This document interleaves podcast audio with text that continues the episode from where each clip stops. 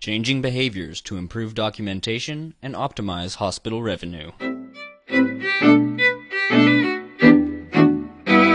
You're listening to Longwoods Radio, your healthcare source for ideas, new policies, and best practices. Hospital funding in Ontario is based on information sent to the Canadian Institutes of Health Information, CIHI. The information details the diagnosis that is most responsible for the patient's hospital stay, other conditions or problems that were not present prior to admission, and those events or diagnoses that occurred during admission.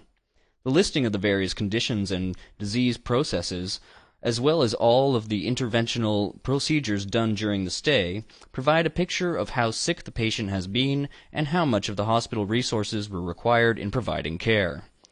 This information is entered into the Health Records Coding Program, ICD-10, and the case is assigned a main diagnostic category, a complexity level, and a relative intensity weighted value, RIW. Complexity levels range from 1 to 4, with 1 representing a case that is uncomplicated, and 4 representing a case with numerous comorbidities and life threatening conditions. The RIW increases with each level of complexity, and is also affected by the general age of the patient. For most disease processes, the RIW is higher for patients in the geriatric population, reflecting the increased resources that are usually required to return a patient to pre admission level of health. The IRW figure is the factor that determines the funding received for any patient. The funding system is not one where the hospital is reimbursed directly for the specific demands of each patient. The funding is based on the global picture of all the patients who use the facilities over the course of the year, and so reflects the types of patient problems addressed in the hospital and the general level of complexity or resource utilization represented by the patients. Generally, each one percent increase in the RIW associated with approximately $5,000 in funding to the hospital. Like many Ontario hospitals, Windsor's Hotel Dieu Grace Hospital, HDGH, found itself in a deficit situation in recent years. Healthcare restructuring in the community, aimed at reducing four general hospitals to two, requiring the reconstruction of existing hospital sites, the associated costs of moving programs and relocating services to accommodate construction were major factors. Staffing was increased to prepare for new programs, and at the same time funding reductions were made which contributed to the deficit situation. Hospital administration needed to look for ways to ensure that appropriate funding was being received for the care provided. A retrospective review of the number of patients in the most frequently occurring diagnostic categories at HDGH showed that most of the patients were being coded at complexity levels 1 and 2, in spite of the general perception that HDGH patients were very ill. An American team of consultants was engaged to review charts for the quality of documentation and coding. The consultants suggested that there was there is opportunity for optimizing funding by improving the quality of the documentation in the patient record. Ontario hospitals are not unique in this situation. Literature reports similar circumstances in American hospitals as well. An acute coding task force was established at Midwest Orthopedics and Rush Presbyterian St. Luke's Medical Center in Chicago. Utilization nurse quality managers coached the physicians in the necessary changes. As a result, improved physician documentation leading to more acute coding of the medical record was achieved. Increases in revenue were reported. In a similar program at North Carolina Baptist Hospital, described by Hicks and Gentleman, the documentation coordinators also help to bridge the gap between health record technicians and the physician. Doctors do not always know the terminology that is required for coding.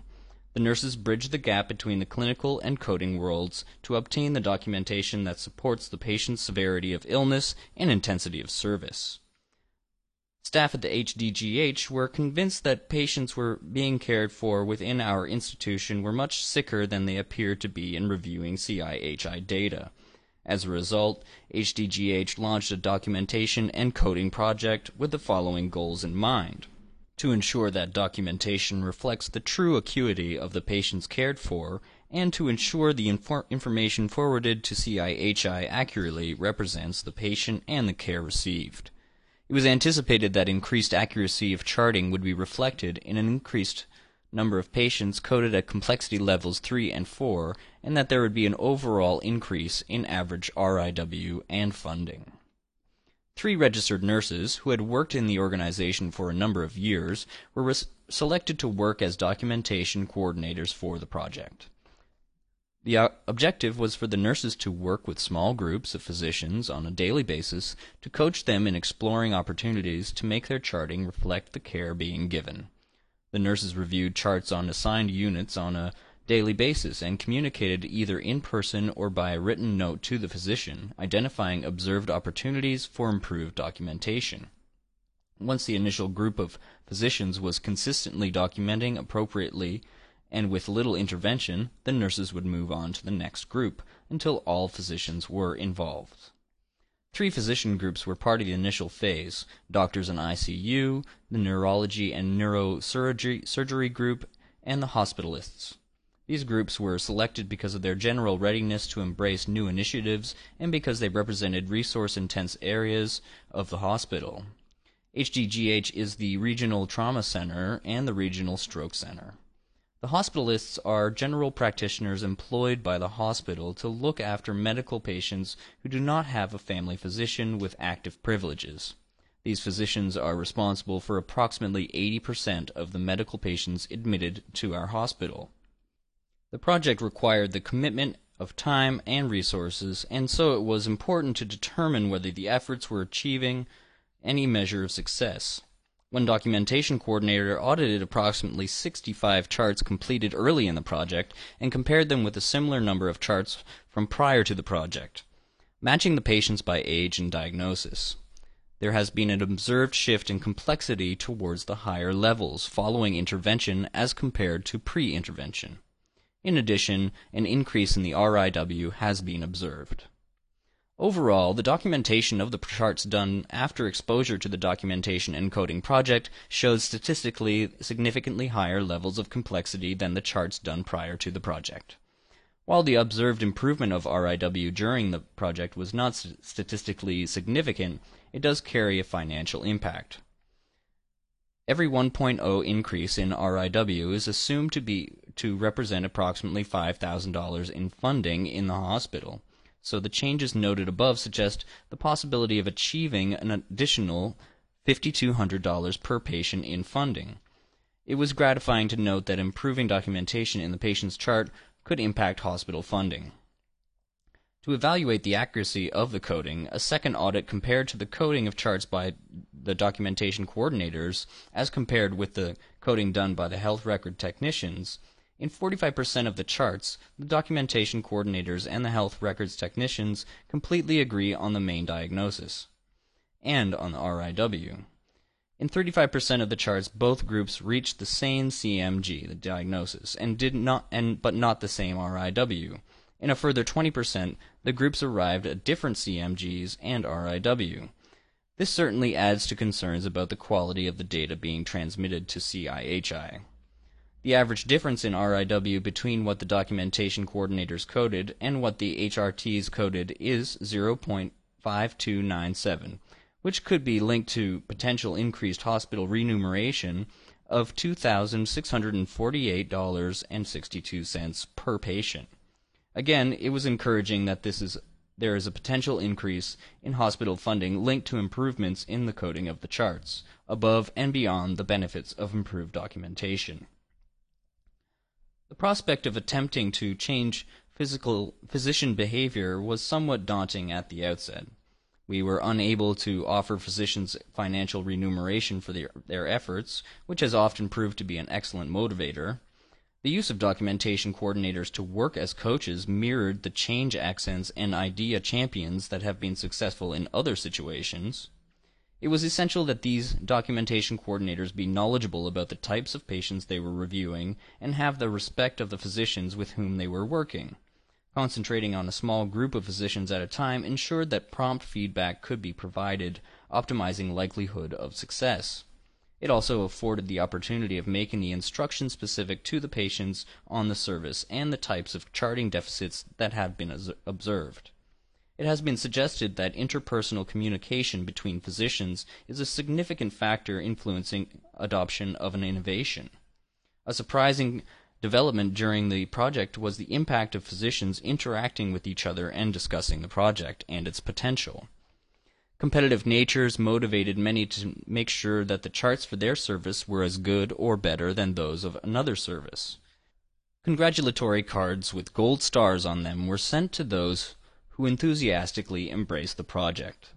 One doctor pinned his star to his shirt and wore it all day. He took great pride in describing what he had done to merit the star, and he had his, his picture featured in the hospital newsletter.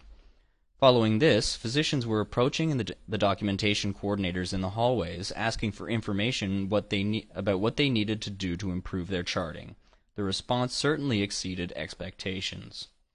Not all physicians greeted the project e- eagerly on an everyday basis. Occasionally the physicians would review the requests for change to their charting to be extra work, which they did not have time for.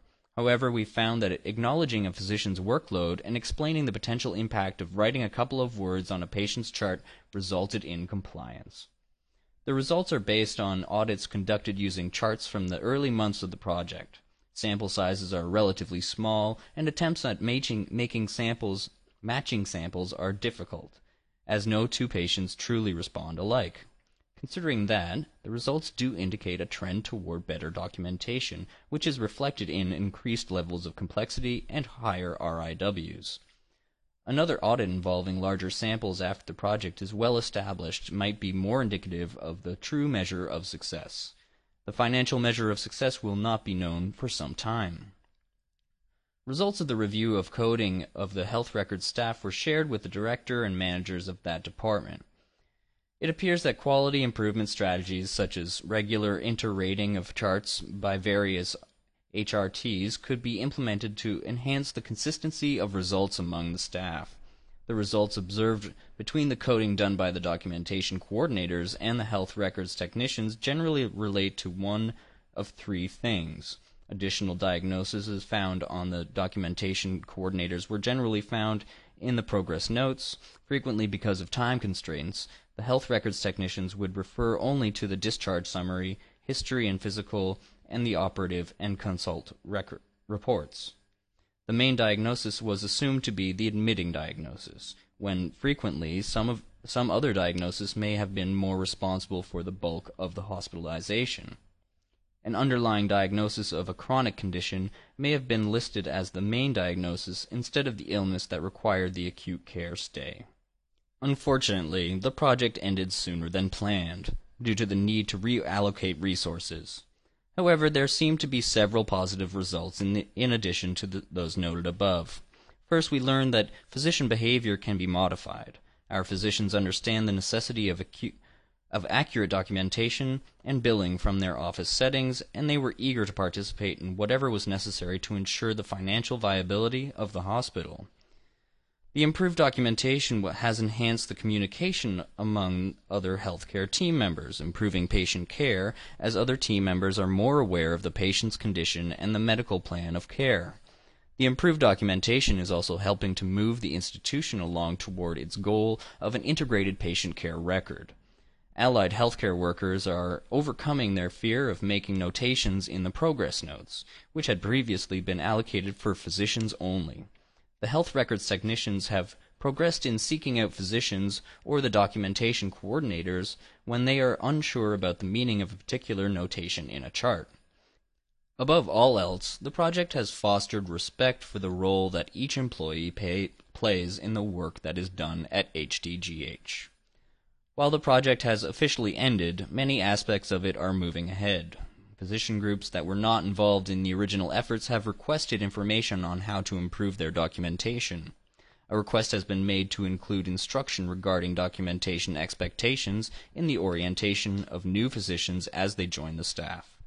Informal coaching of individual physicians continues, with similar physician response to what was noted during the project. The project convinced staff that each of us can make changes in how we do our jobs that can positively impact the financial health of our workplace. From all perspectives, the efforts were worthwhile. Those involved with the project would endorse similar initiatives at a later date and would encourage their consideration in other institutions.